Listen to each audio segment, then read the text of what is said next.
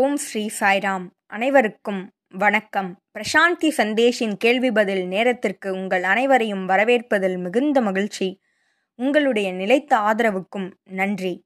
ஒவ்வொரு வாரமும் பக்தர்கள் பலர் தங்கள் மனதில் எழுந்த கேள்விகளை கேட்கின்றனர்.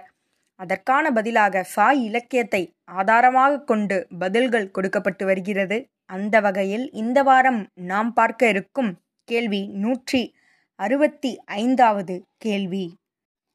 இந்த பக்தருடைய கேள்வி என்னவெனில் மாயை என்றால் என்ன? அதை பற்றி விவரமாக கேட்டிருக்கிறார். இந்த மாயை என்பது உண்மையில் என்னவெனில் வெளிப்பாடே. எண்ணங்களின் வெளிப்பாடு. மனதின் வெளிப்பாடு. ஆகவே மாயை என்பது ஒரு தோற்றமே. ஒரு பொருள் இருக்கிறது அந்த பொருளானது தன்னைத்தானே யார் என்று வெளிப்படுத்திக் கொள்ள இயலாது. அந்த பொருளை பற்றி நம்முடைய மனமானது சில எண்ணங்களை உருவாக்குகிறது. அதுவே மாயை.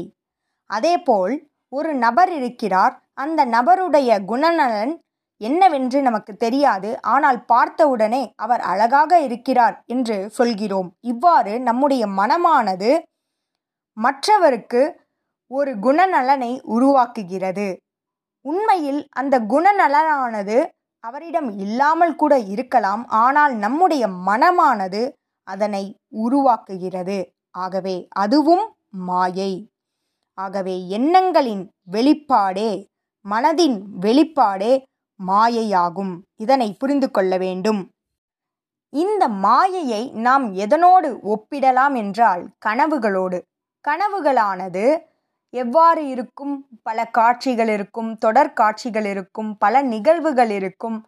ஆனால் அந்த நிகழ்வுகளானது என்னவெனில் மனதின் வெளிப்பாடே. விழித்தவுடன் அது வெறும் கனவு உண்மை இல்லை என்பதனை உணர்ந்து கொள்கிறோம். அதேபோல் நாம் விழித்திருக்கும் நிலையில் நம்முடைய மனமானது உருவாக்கும் அத்தனை எண்ணங்களும் மாயையே அவை உண்மையில்லை இதனை புரிந்து கொள்ள வேண்டும். இன்னொரு உதாரணம் என்னவெனில் பொதுவாக ஒருவர் மற்றொருவர் மீது அன்பினை வெளிப்படுத்துவார். முதலில் பார்த்தவுடன் அந்த அன்பானது மேலோங்கி இருக்கிறது. பல படங்களில் இதனை பார்த்திருக்கிறோம். ஆணும் பெண்ணும் முதலில் அவர்களிடம் உள்ள நல்ல குணங்களை பார்க்கின்றனர். அந்த அன்பானது அவர்களுக்கிடையே மேலோங்கி இருக்கிறது.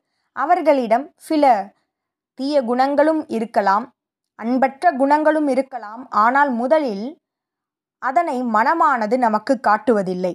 மனமானது எதை முதலில் உருவாக்குகிறது என்றால் மற்றொருவரை பற்றிய நல்ல குணநலன்களை அழகான குணநலன்களை ஒரு ஆணுக்கு பெண்ணிடம் இருக்கக்கூடிய அழகான குணநலன்களை முதலில் அது திரையிட்டு காட்டுகிறது. அதேபோல் பெண்ணுக்கும் ஆணிடம் இருக்கும் ஒரு உண்மையான குணநலனை திரையிட்டு காட்டுகிறது. இருவரிடமும் அன்பற்ற குணங்களும் அழகற்ற குணங்களும் இருக்கலாம். ஆனால் மனமானது முதலில் அதனை வெளிப்படுத்துவதில்லை. ஆனால் ஒரு கட்டத்தில் நிச்சயம் மனமானது மறைத்து வைத்திருக்கும் அந்த அழகற்ற அன்பற்ற எண்ணங்களானது ஒரு நாள் வெளிப்படும். ஆகவே மனம் உருவாக்கிய அந்த அன்பும் மாயையே. அந்த மனமானது உருவாக்கிய வெறுப்பும் மாயையே. அனைத்தும் எண்ணங்களே அனைத்தும் மனதின் வெளிப்பாடே இதனை புரிந்து கொள்ள வேண்டும். எண்ணங்கள் எதுவாயினும் அது மாயை என்பதனை உணர வேண்டும்.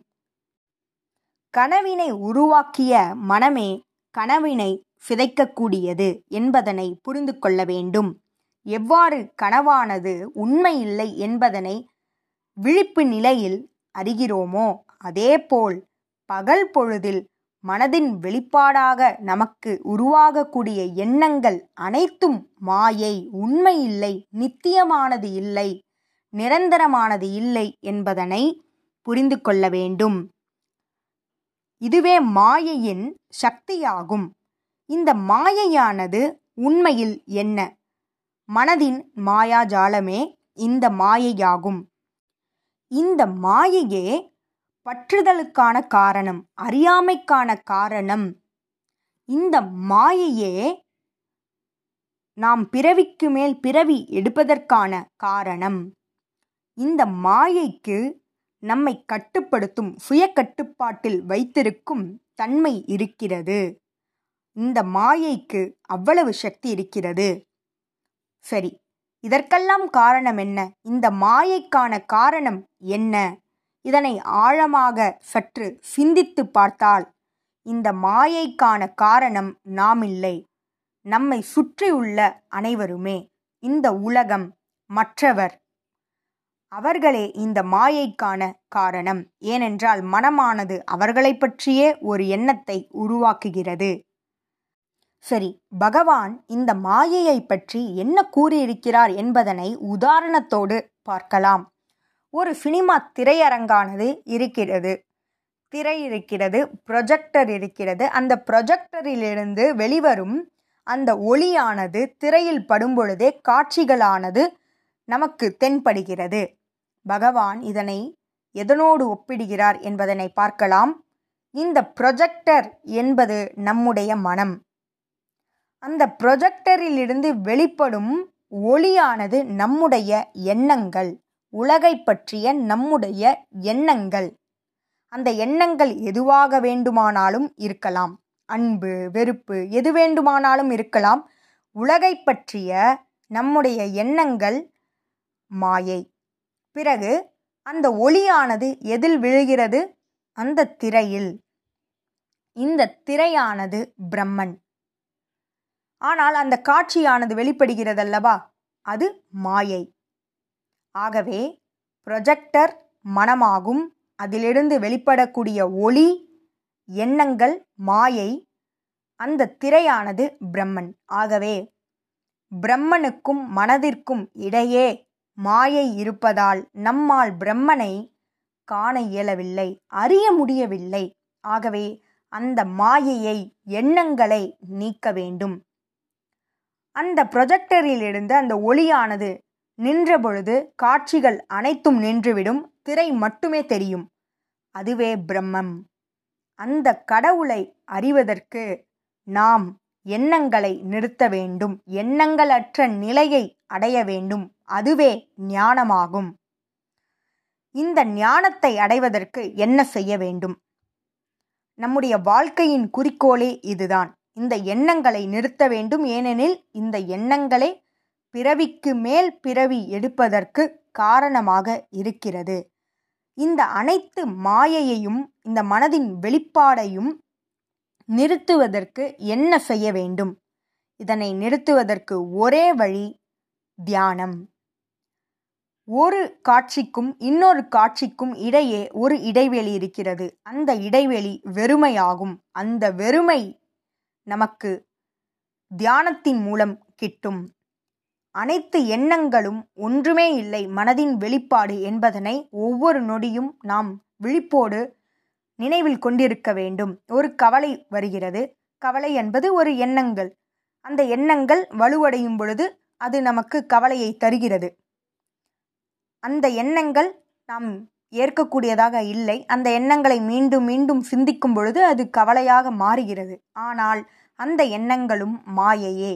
அது ஒன்றும் இல்லை. வெறுமை என்பதனை உணர வேண்டும். அந்த மாயையை உணர்ந்துவிட்டோம் என்றால் இந்த எண்ணத்தின் வீரியத்தை நாம் கட்டுப்படுத்த இயலும். எண்ணமானது வலுவடைந்தால் அது நேர்மறையான விளைவுகளையும் ஏற்படுத்தலாம். எதிர்மறையான விளைவுகளையும் ஏற்படுத்தலாம். எண்ணங்களே இல்லாத நிலையை அடைய வேண்டும். அதுவே நம்முடைய குறிக்கோளாக இருக்க வேண்டும். தியானத்தின் போதே இந்த எண்ணத்தின் வீரியத்தை நம்மால் கட்டுப்படுத்த இயலும். சிறிது சிறிதாக கட்டுப்படுத்த இயலும். அவ்வாறு கட்டுப்படுத்தும் பொழுதே நாம் பிரம்மனை அறிய முடியும்.